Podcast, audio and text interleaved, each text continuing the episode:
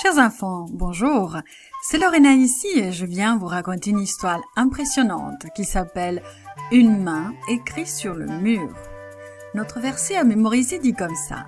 Ne dis pas je suis un enfant, car tu iras vers tous ceux auprès de qui je t'enverrai et tu diras tout ce que je t'ordonnerai. Il se trouve dans Jérémie 1, 7.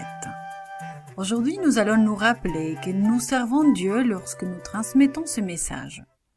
As-tu déjà vu des graffitis? Ce n'est pas très joli en fait. Comment te sentirais-tu si tu voyais une écriture apparaître sur un mur sans qu'il y ait quelqu'un pour l'écrire? Eh bien, une chose de semblable est arrivée lors de la fête du roi. Il va y avoir une fête au palais. L'annonce s'est répandue rapidement dans toute la ville. Belshazzar était roi de Babylone. En ce jour férié, il voulait honorer les dieux de Babylone avec une fête fantastique. Tout le monde était prêt pour faire la fête. Depuis des mois, Cyrus, le général perse, combattait l'armée babylonienne, remportant de nombreuses victoires. Les gens se faisaient des soucis parce que le général perse siégeait aux portes de la ville de Babylone. Il voulait s'amuser et oublier la guerre pendant quelques instants. La fête de Belshazzar commença dès le matin et dura toute la journée. Des danseuses et des raconteurs d'histoires amusaient les invités. Bien que cette fête devait honorer les dieux de Babylone, les invités ne pensaient qu'à s'amuser, à boire et à manger. Le vrai Dieu vit tout cela et en fut très triste. Très souvent, il avait essayé d'amener Belshazzar à se convertir, mais le roi ne voulait rien entendre. Belshazzar, de plus en plus ivre, perdit toute retenue. Il ordonna donc qu'on apporte les vases sacrés que Nebuchadnezzar avait enlevés du temple de Jérusalem. Lui et ses invités les remplirent de vin et les offrirent à leur Dieu. Peux-tu imaginer cette scène?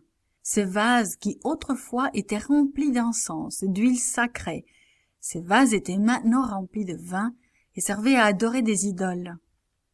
Tout d'un coup, un mouvement se produisit dans la foule. Sur un mur du palais, une main mystérieuse écrivait, une main détachée de tout corps. Belshazzar était horrifié. Mene, mene, tekel, uparsin, lut-il. Que signifiaient ces mots? Il fallait qu'il sache. Il convoqua ses magiciens, ses astrologues, ainsi que les prêtres qui servaient les idoles qu'il venait d'honorer. À celui qui m'expliquera ce mot, dit-il, je donnerai un collier d'or et la troisième place dans le gouvernement de mon royaume.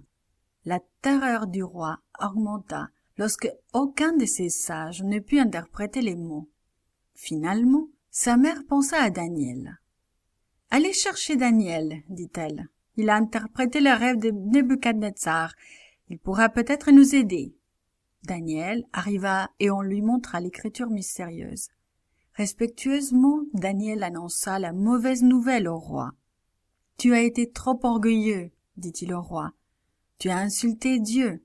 C'est pourquoi il t'envoie ce message. Daniel interpréta ensuite le message.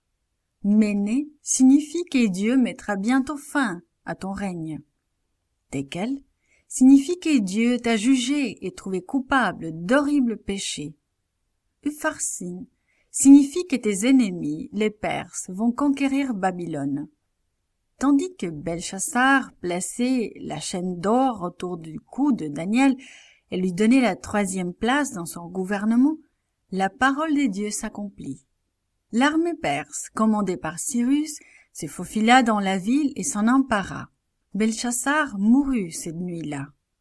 Serais-tu capable de dire aux dirigeants de ton pays que ses actions déplaisaient à Dieu.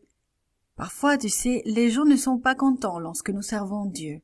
Toutefois, Dieu nous fortifiera et nous donnera la force de transmettre son message à ceux qui ont besoin de l'entendre. Seras-tu le messager de Dieu? Accepteras-tu de parler de lui?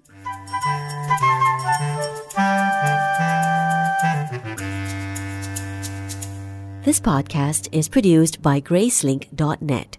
at Studio El Piso, Singapore. For more children's resources, please visit gracelink.net.